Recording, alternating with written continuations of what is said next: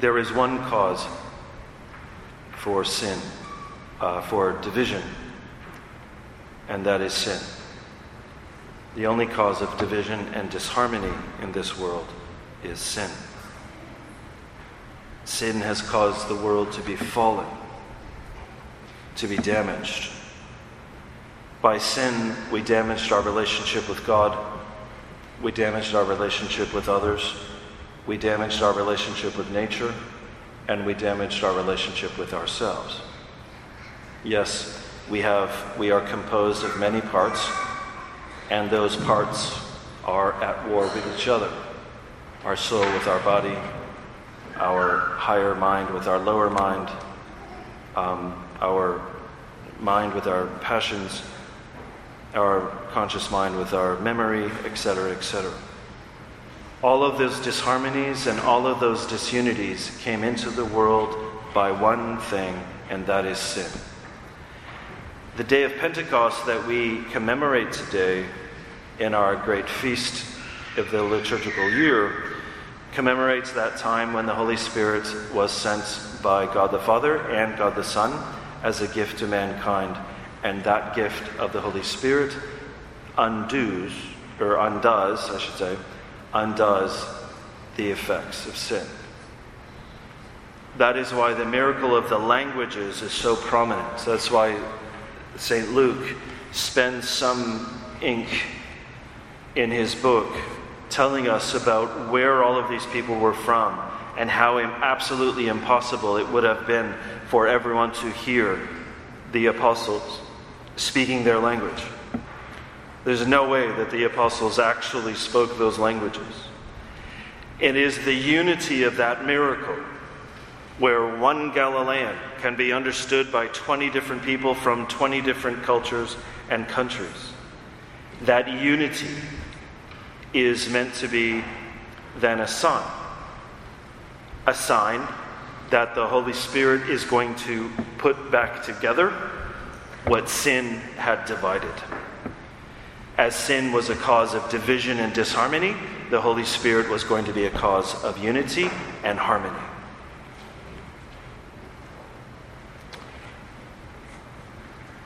And so, the gift of languages on the day of Pentecost is a sign of the effect of the presence of the Holy Spirit for the very first time in human history.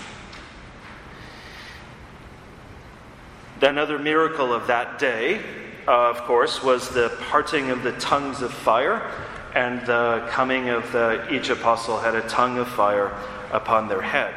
Um, and sometimes that's depicted um, in art, as we know. Now, the tongue of fire itself is a sign, a sign of something that was happening in the interior. And so we know that as soon as the Holy Spirit was given, the behavior of the apostles changed radically from what it was before.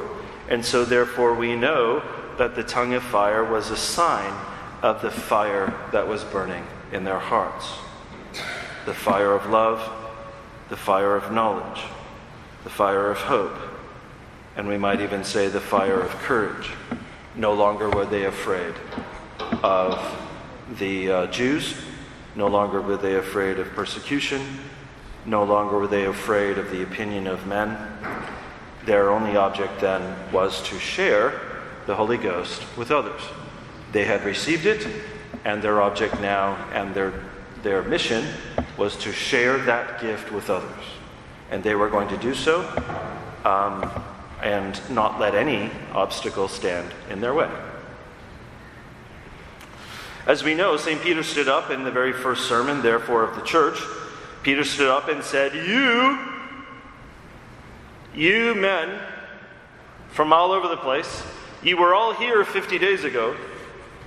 Because when people made a pilgrimage to Jerusalem, they didn't, it took so long to get there, they weren't going to just stay for the weekend and then go back home.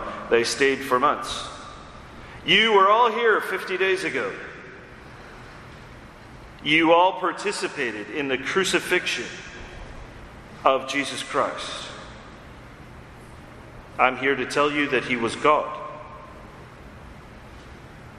and he allowed himself to be crucified in order to pay for your sins. This was foretold. Not only is this day, the day of Pentecost, foretold in the Old Testament, then he goes on to give authoritative interpretation of sacred scripture, the prophet Joel and the Psalms of David. But then he also says the crucifixion of Christ was foretold. And the people then understood what he was saying, they accepted the veracity of what he was saying, and their reaction was, What do we do now? And his instruction was brief Repent, be baptized, and you shall receive the Holy Ghost. Just as we have received the Holy Ghost, repent, be baptized, and you also shall receive the Holy Ghost. Now, what's not mentioned in that little list is confirmation. Of course, if the apostles have just received the Holy Ghost, they were not going to not confirm. And so, indeed, they confirmed as well as baptized a 3,000 on that day. The Holy Ghost was given as a gift from the Father and the Son to the church. It only happened once. Once. It was a gift that was given once. Not twice, not a thousand times, not 10,000 times, once. The Holy Ghost is the possession of the church. It is our patrimony it is our treasure, this Holy Ghost. And the, the, one of the purposes of the existence of the church, therefore, is to give this treasure to each generation of believers. And that treasure is given in all of the sacraments. Uh, that treasure is given in our teaching that treasure is given in Holy Mass, but the treasure is also given, therefore, in a particular way in the sacraments of confirmation, but not, uh, not reduced to that.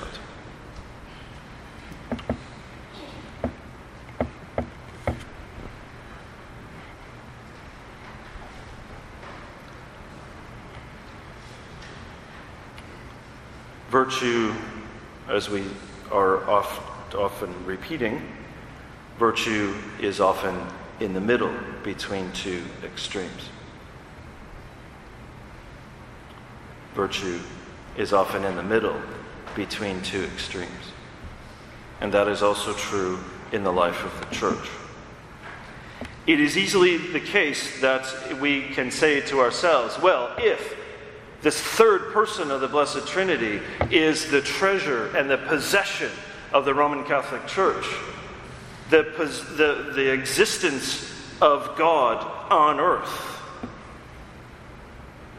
should have fairly dramatic effects. We shouldn't have scandals in the church if the Holy Ghost is the possession of the church. We shouldn't have sinners leading in the hierarchy. We shouldn't have um, we shouldn't have controversies over doctrine.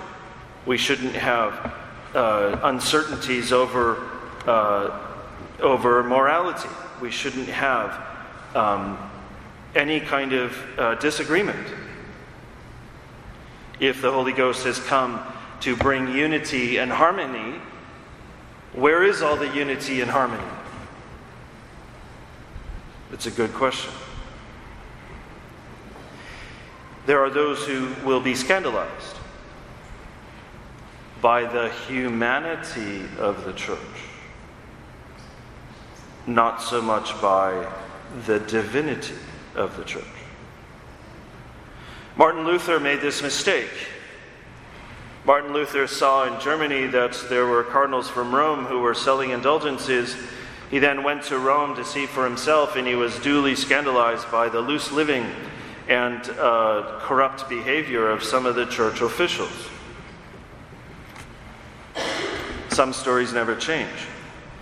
As a result of that, however, he went to the extreme and said, okay, maybe all of those scandals exist because the Holy Spirit is not actually there.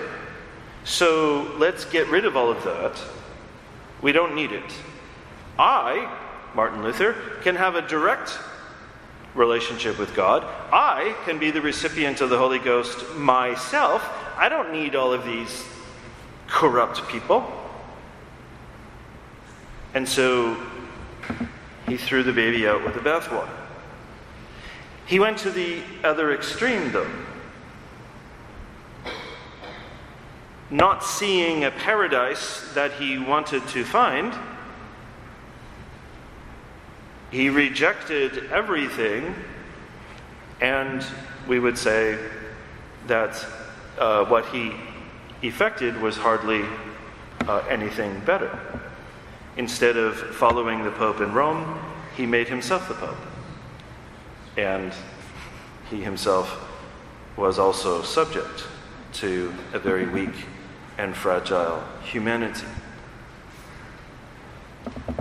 The divine treasure given to the church, given to the world, given to humanity. By God's will, this divine treasure is held in earthen vessels. The vessel is unequal to what it contains. The treasure inside far outstrips the value of the container that, it, that, is, uh, that is holding it. God has determined that this is the arrangement and there is no other. Yes, when we look around, all we see is a collection. When we look around the church, all we see is a collection of clay pots. These clay pots are fragile. These clay pots are not expensive. These clay pots uh, are not strong. These clay pots don't have much value at all. And the church is nothing but a collection of clay pots. But what is not immediately obvious is what is inside. What is inside each of those clay pots.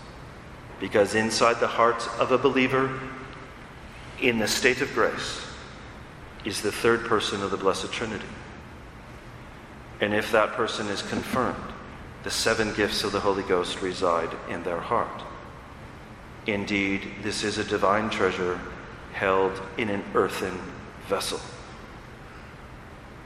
Why God wanted to make it this way, I don't know. But what I do know is that He wanted to make it this way. In order to live well in this world, I must, in humility, accept the fact that we have the greatest of graces, the greatest of gifts and yet, this divine gift is held in a very humble container.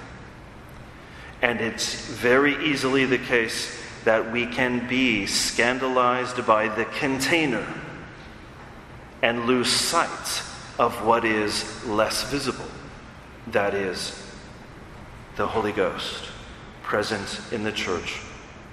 That Holy Ghost that enables us to be unified now, let's talk about that union for a second. The union that we have with the church is this I know for certain that I believe exactly what the apostles believed.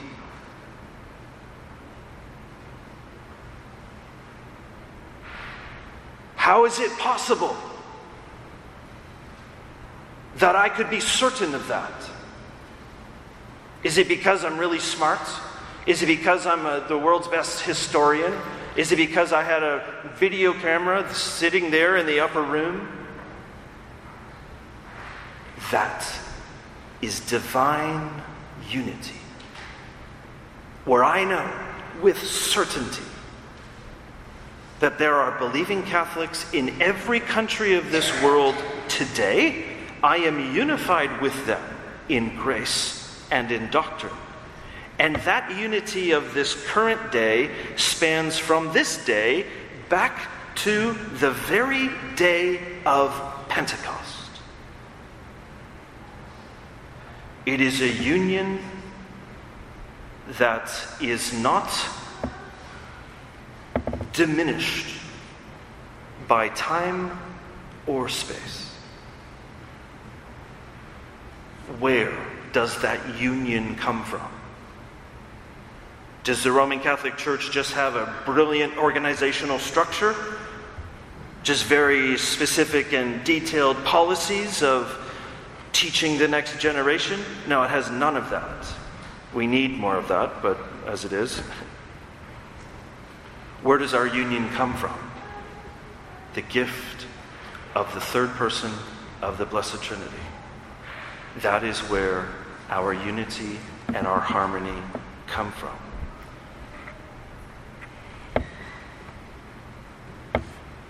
Now, there are some bad consequences to the fact that this divine gift, this divine treasure, being held in earthen vessels, there are some bad consequences to the fact that this treasure is held by earthen vessels. And that is um, one of the reasons, is uh, one of the bad things is pointed to by Christ in the gospel today, where he says, I leave you my peace, my peace I give unto you, but not as the world gives, do I give unto you. Our Lord is telling us in no uncertain terms there is a true peace and there is a false peace. There is authentic unity and there is false unity. There is true security and false security. That the world has its own versions of these true virtues that come from God. True peace has to be fought for in heaven, there is no fighting. In heaven, in paradise, there is perfection. That perfection will not exist here. True peace has to be fought for. And we don't like fighting, and sometimes we think that fighting is contrary to God, and indeed it is. However, sometimes peace must be fought for. Sometimes the truth has to be fought for. Sometimes security has to be fought for. Sometimes union has to be fought for. The clay vessels bang into each other and break and crack. We must work and forgive, and we must be gentle.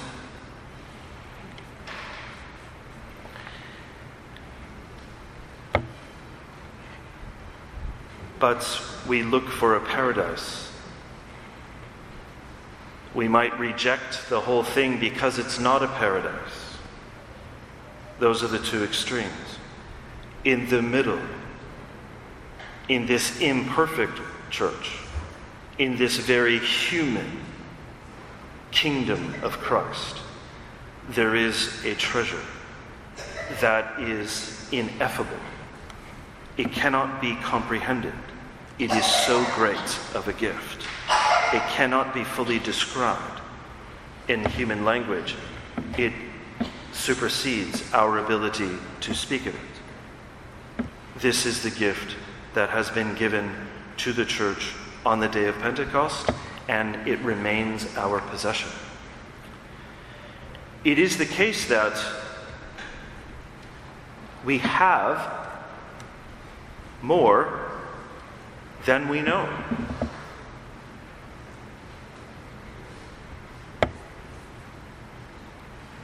Is it possible for us to have a gift that we're not even aware of? Oh, yes, especially when that gift is a mystery. We have much, much more than we are aware of. We have God who wants to abide in our heart. The paradise of the church does not exist between the earthen vessels, but the paradise can exist within the heart of a believer where the Holy Spirit abides. That is where paradise is for now in this world.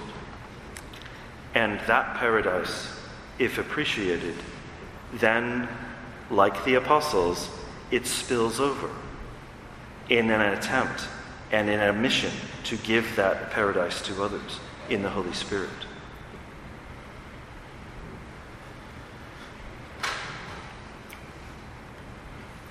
We have been given a great grace, a great gift in the day of Pentecost, and that gift is still ours to enjoy.